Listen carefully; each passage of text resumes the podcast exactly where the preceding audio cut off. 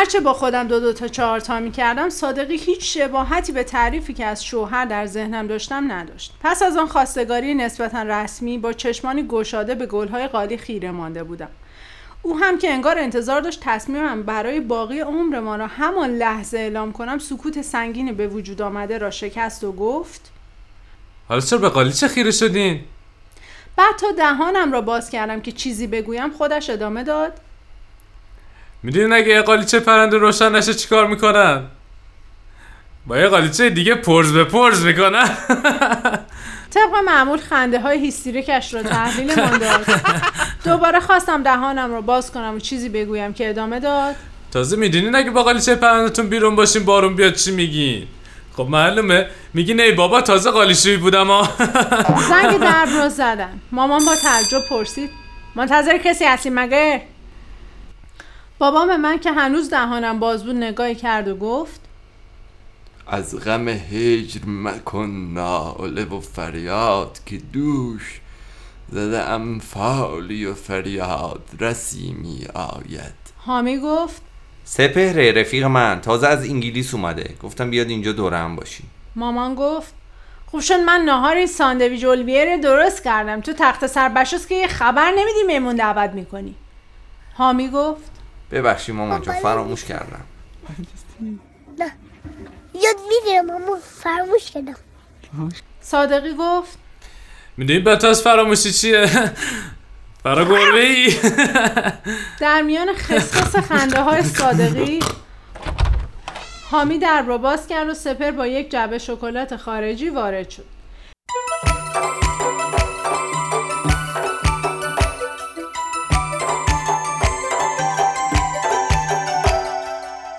موهای جوگندمی، چشمانی سبز و گیرا، قدی بلند، اندامی ورزیده و لباسی که آنقدر دقیق برایش دوخته شده بود که انگار با آن متولد شده است.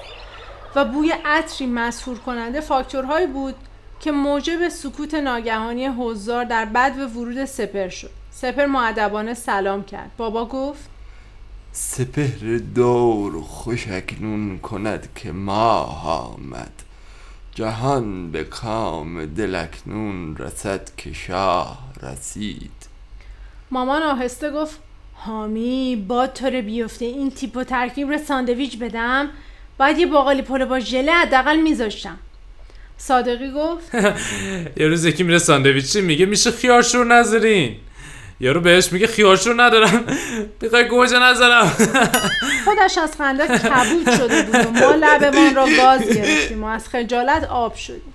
سپه با لبخندی مهربان مثل یک جنتلمن واقعی به صادقی نگاه کرد و گفت چه با مزه؟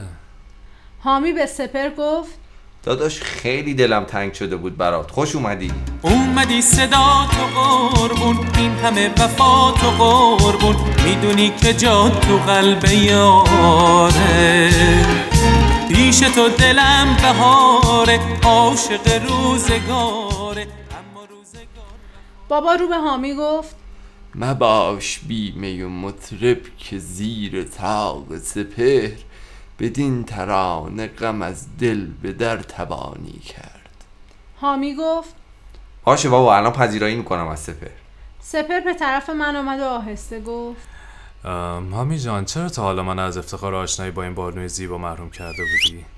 نفسم در سینه حبس شده بود. چشمانش چشم نبود. جنگل های بکر فیلبند بود.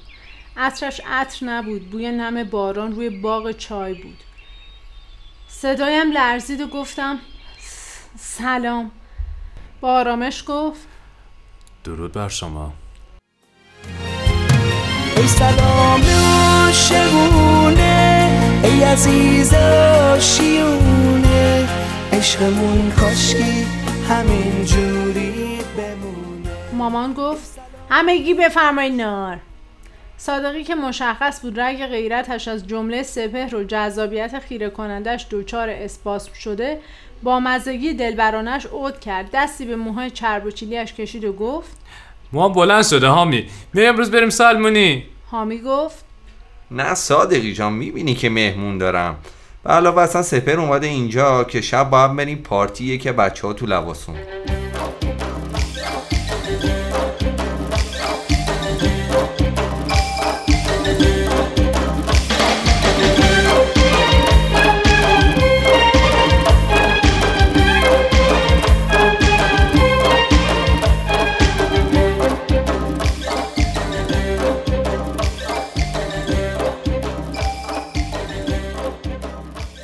صادقی گفت. پس من به سلمونیه میگم آقا شما سر می‌زنین. اگه بگه آره آدرس لواسون رو میدم بهش میگم بیاد به شما یه سر بزنه. بابا به چشمان صادقی خیره شد. با سر اشاره به حضور سپر کرد و گفت چشم آسایش که دارد از سپهر تیز رو. ساقیا جامی به من ده تا بیاسایم دمی. برو دیگه بسته.